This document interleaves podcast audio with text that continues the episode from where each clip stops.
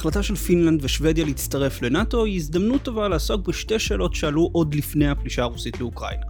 למה ברית נאט"ו המשיכה להתקיים אחרי נפילת ברית המועצות? ולמה נאט"ו התרחבה מזרחה מעבר לגרמניה? אני קורא לשתי השאלות האלו יחד סוגיית נאט"ו, והיא הנושא של הפרק היום. בואו נתחיל.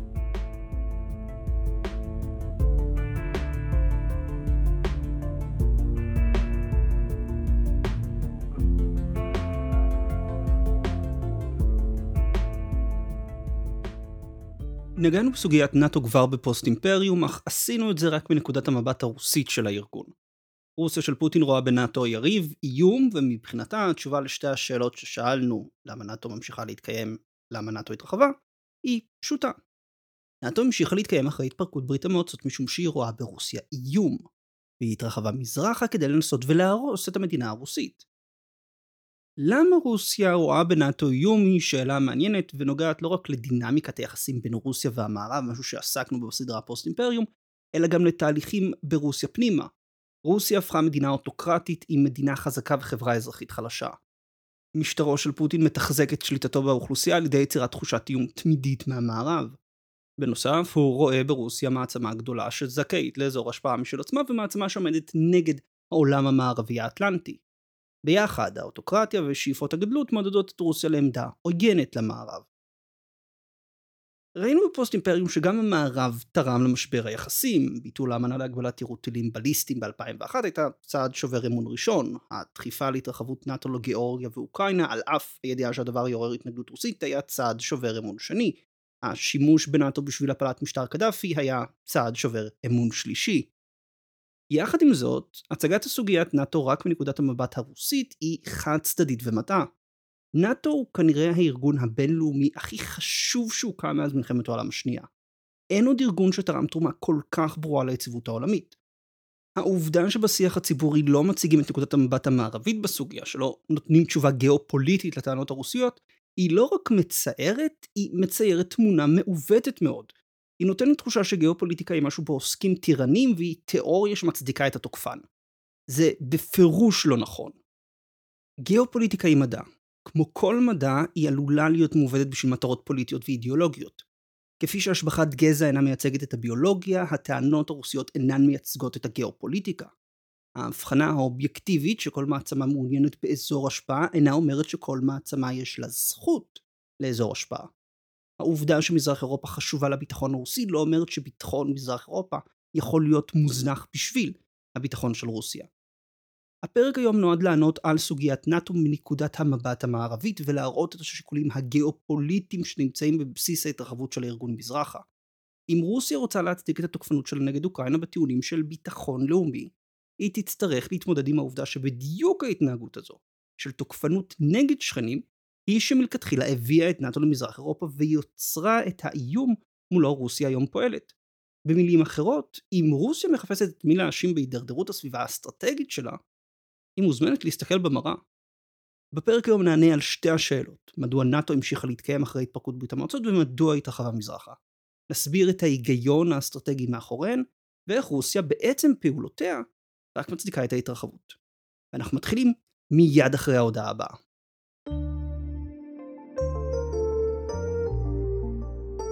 אולי לא שמתם לב אבל העולם נמצא בטלטלה, רואים את זה בבורסה, רואים את זה במחירי המזון, רואים את זה במחירי האנרגיה.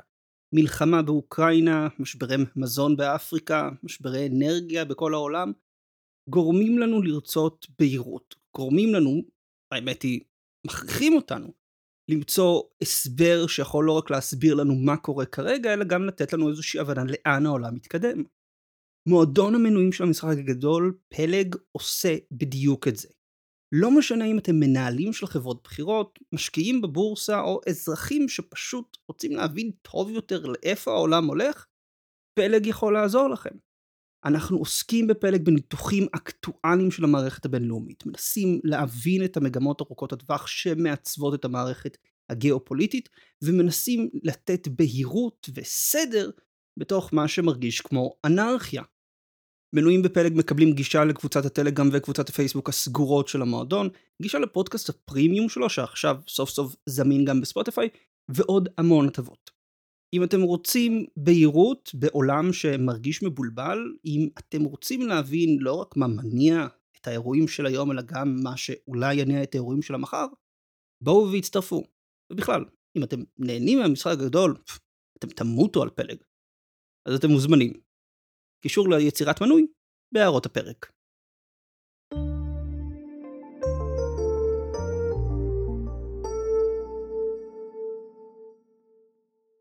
הברית הצפון אטלנטית נאט"ו הוקמה ב-1949. הברית הצבאית הראשונה בהיסטוריה שכללה את כל מעצמות מערב אירופה, בריטניה, צרפת, איטליה, גרמניה, את טורקיה ואת קנדה וארצות הברית. לראשונה בהיסטוריה מדינות המערב הוכנסו במסגרת צבאית אחת. רשמית מטרתה של הברית לקדם שלום וביטחון במרחב הצפון אטלנטי. לשם כך כל חברות הברית מחויבות לבוא זו לעזרתה של זו במקרה של מתקפה. סעיף 5 של אמנת וושינגטון, אמנת היסוד של נאט"ו, קובע שכל מתקפה על אחת מחברות הברית תחשב כמתקפה על כולן. האמנה מחייבת שכל חברות הברית יבואו לעזרתה של המדינה המותקפת, אך לא קובעת שהעזרה הזו בהכרח תהיה צבאית. מדינות נאט"ו יכולות להחליט לשלוח כוחות צבא או כוחות אחרים בהתאם למצב. בזמן שרשמית האמנה אינה קוראת לפעולה צבאית משותפת, בפועל הברית התכוננה לכך ומול איום ספציפי אחד, ברית המועצות. במהלך המלחמה הקרה, נאט"ו הקימה מערכי פיקוד ושליטה משותפים, אימנה כוחות בפיקוד משותף, והאמריקנים הציבו כוחות ונשק גרעיני באירופה מול תרחישי איום מצד ברית המועצות. האמנה לא מדברת על ברית המועצות באופן ספציפי כאיום, אך ברור לכל מי שהיה חבר בנאט"ו שהסובייטים הם האיום. האמריקנים לא החזיקו עשרות אלפי חיילים במערב גרמניה מחשש לבליצקריג שוויצרי. אז רשמית אבל, נאט"ו הוקמה בשביל לקדם שלום וביטחון במרחב הצפון אטלנטי. והיא התכוננה בפועל ליום בו הסובייטים יחצו את הגבול למערב אירופה. ואז קרה משהו שכמעט אף אחד לא ציפה שיקרה. ברית המועצות פשוט נעלמה מהמפה. לקח כמה שנים עד שהיא תיעלם סופית עם ההתפרקות שלה ב-1991, אך היה ברור כבר ב-1989 עם נפילת הגוש הסובייטי שהאיום הכי גדול על נאט"ו נעלם.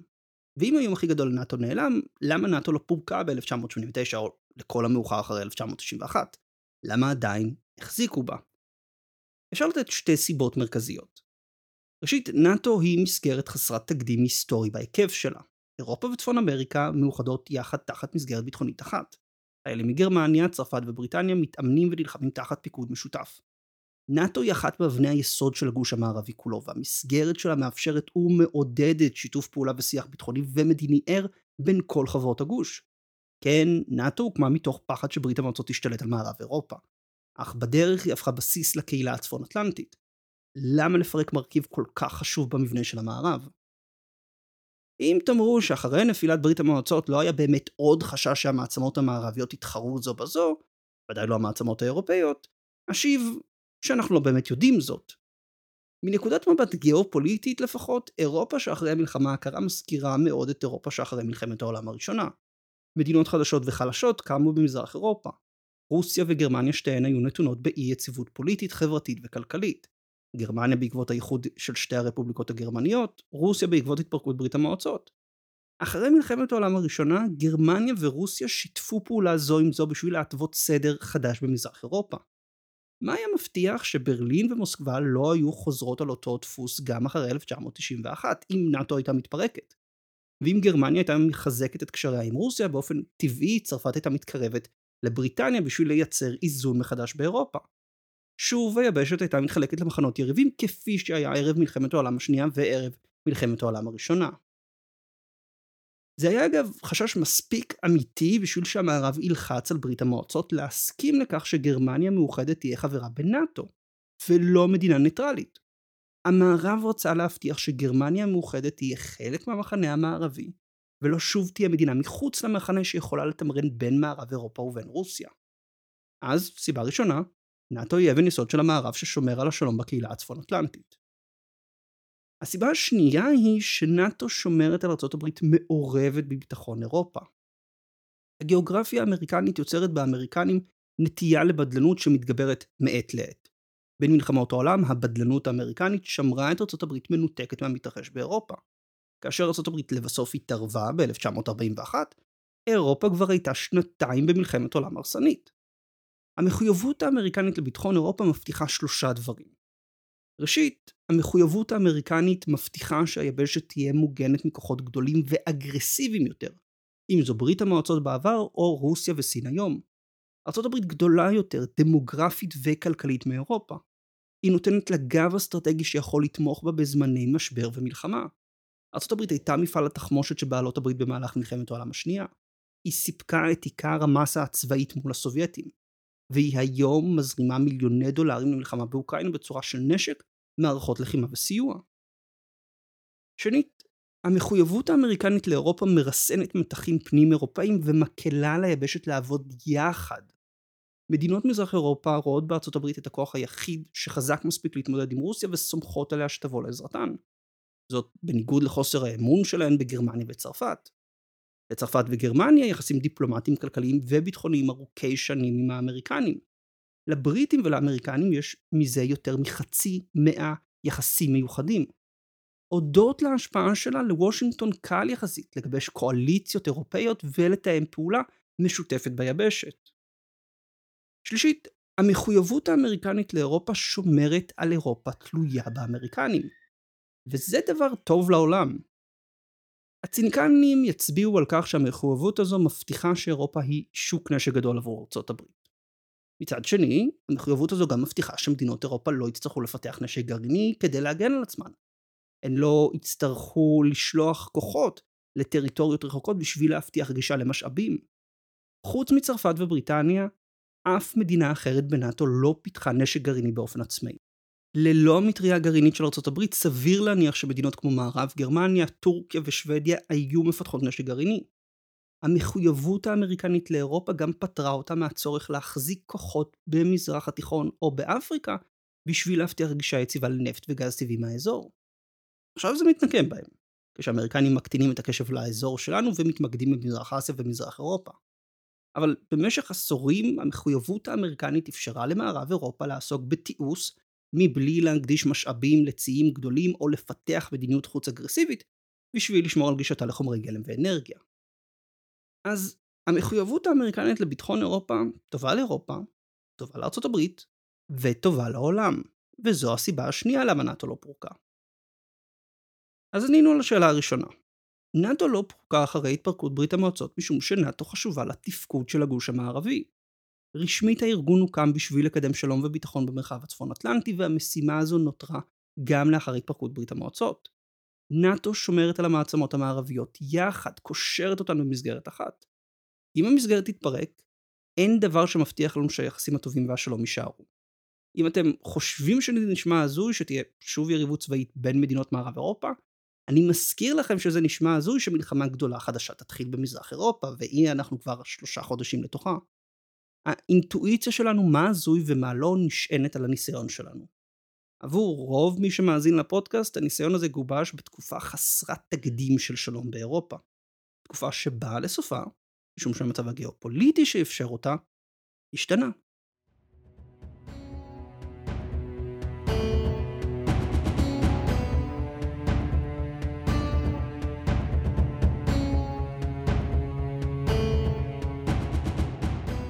כעת לשאלה השנייה. למה נאט"ו התרחבה למזרח אירופה? בתחילת שנות ה-90 היה דיון ער בארצות הברית האם להרחיב את הברית הצפון אטלנטית. מומחים לרוסיה הזהירו שהתרחבות מזרחה תפגע ביחסים עם מוסקבה. לטענתם, גם אחרי נפילת הגוש הסובייטי, הקרמלין עדיין ראה במזרח אירופה אזור השפעה שלו.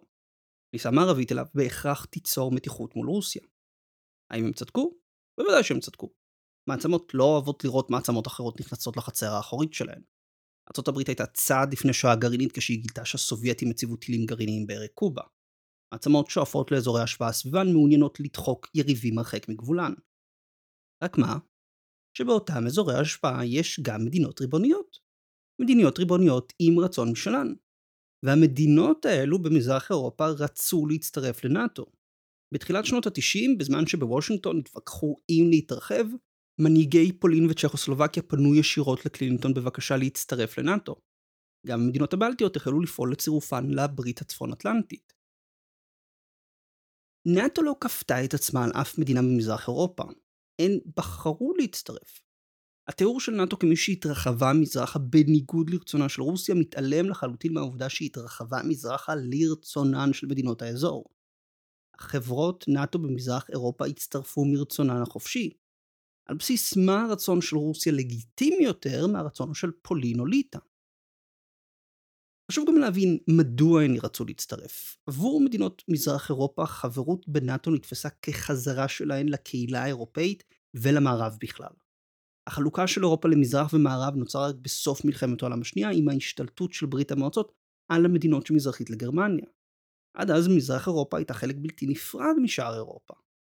התפרקות הגוש הסובייטי וברית המועצות נתפסה בעיני מדינות היבשת ממזרח וממערב כהזדמנות לתקן את העיוות ההיסטורי של חלוקת היבשת ולהצטרף לקהילה הצפון אטלנטית שהן ראו עצמן חלק ממנה.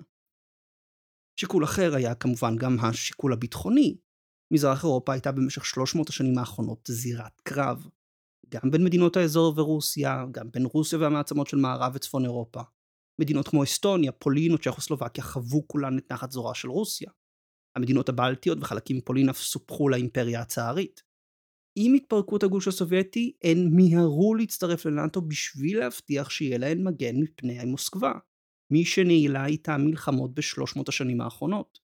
העובדה שהרוסים רואים במזרח אירופה אזור השפעה שלהם רק מדגישה את הצורך של מדינות מזרח אירופה להיות חלק מברית צבאית שתרתיע את מוסקבה. נאמר אחרת, מדינות האזור יודעות שהן בחצר האחורית של רוסיה, והן רצו להבטיח את עצמאותן מול הקרמלין, אז הן מיהרו לאל נאט"ו. כאן אפשר לטעון שגם אם מדינות מזרח אירופה רצו להצטרף לברית הצפון אטלנטית, נאט"ו לא הייתה צריכה לקבל אותן. אם מומחים הערבים חזו שהדבר ייצור מתיחות עם רוסיה, ובאמת נוצרה מתיחות, נאט"ו הייתה צריכה לסרב להתרחב מזרחה בשביל להבטיח את ביטחון אירופה. הרי אם המטרה של נאט"ו לשמור על ביטחון המרחב הצפון אטלנטי, למה לא לנקוט בצעד שיערער את אותו ביטחון? שאלה טובה, ובשביל לענות עליה אנחנו צריכים להבין יותר טוב את החשיבות של מזרח אירופה.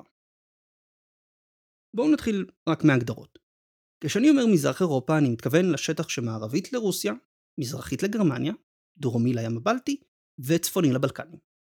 אני לא אכנס למה אלו הגבולות שאני מגדיר, אני פשוט רוצה שלכולנו תהיה את אותה מפה בראש. אז כשאני אומר מזרח אירופה, מה שאתם צריכים לחשוב, כל מה שבין הים הבלטי לים השחור שהוא לא רוסיה והוא לא הבלקנים.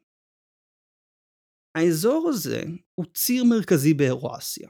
הוא מחבר בין המרחבים הרוסיים למישור הצפון אירופי, בין המישור הצפון אירופי לקפקז, ודרכו למרכז אסיה, ובין אסיה דרך טורקיה לאירופה. במאה ה-19 רוסיה נלחמה לחדור אליו וטורקיה, בריטניה וצרפת נלחמו כדי לדחוק אותה החוצה.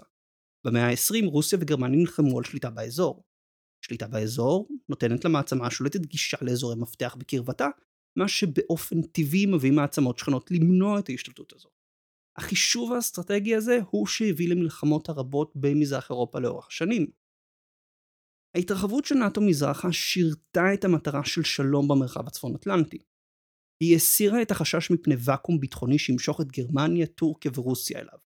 היא הסירה את החשש של מדינות מזרח אירופה לעצמאותן, חשש שהיה יכול להתבטא בהשגת נשק גרעיני או משיכת שלוש המעצמות סביבן לתחרות זו עם זו. היא שילבה לראשונה את מדינות מזרח אירופה בתוך מערך כלל אירופאי שיאפשר לכל המדינות לעבוד זו עם זו במקום לאיים זו על זו. כן, התוצאה הייתה שמה שהיה אזור השפעה רוסי הפך לחלק מהותי מהמערב. כן, עכשיו כוחות מערביים הרבה יותר קרובים ללב הכלכלי והדמוגרפי של מוסקבה.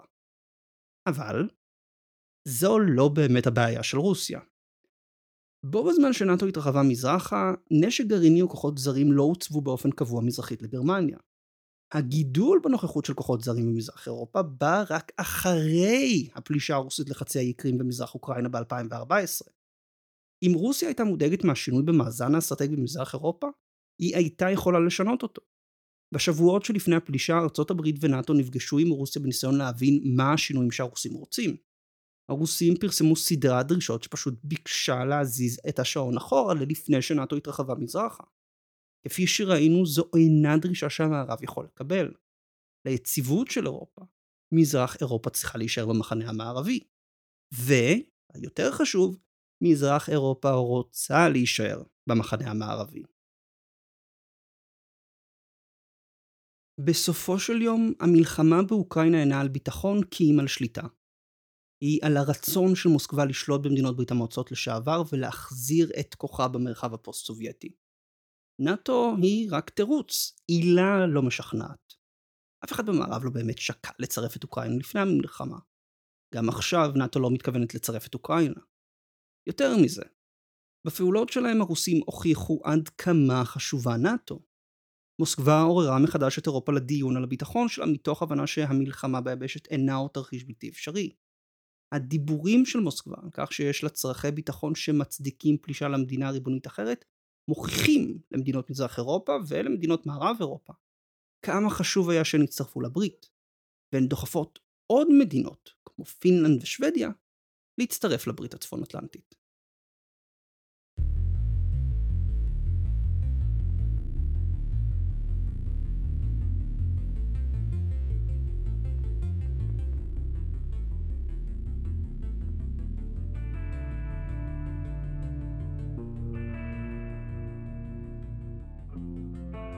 נאט"ו היא אחד מהיסודות עליהם נשען הגוש המערבי כולו. ההתרחבות של הברית מזרחה נעשתה בהזמנתן ועידודן של מדינות מזרח אירופה שרצו להצטרף אליה. השילוב של מזרח אירופה בנאט"ו נועד להבטיח את היציבות של אירופה ובהרחבה של המרחב הצפון אטלנטי כולו. דווקא התוקפנות הרוסית נגד אוקראינה מוכיחה עד כמה הארגון נחוץ כדי לשמור על אירופה יציבה וחופשית. תודה לכם על ההאזנה.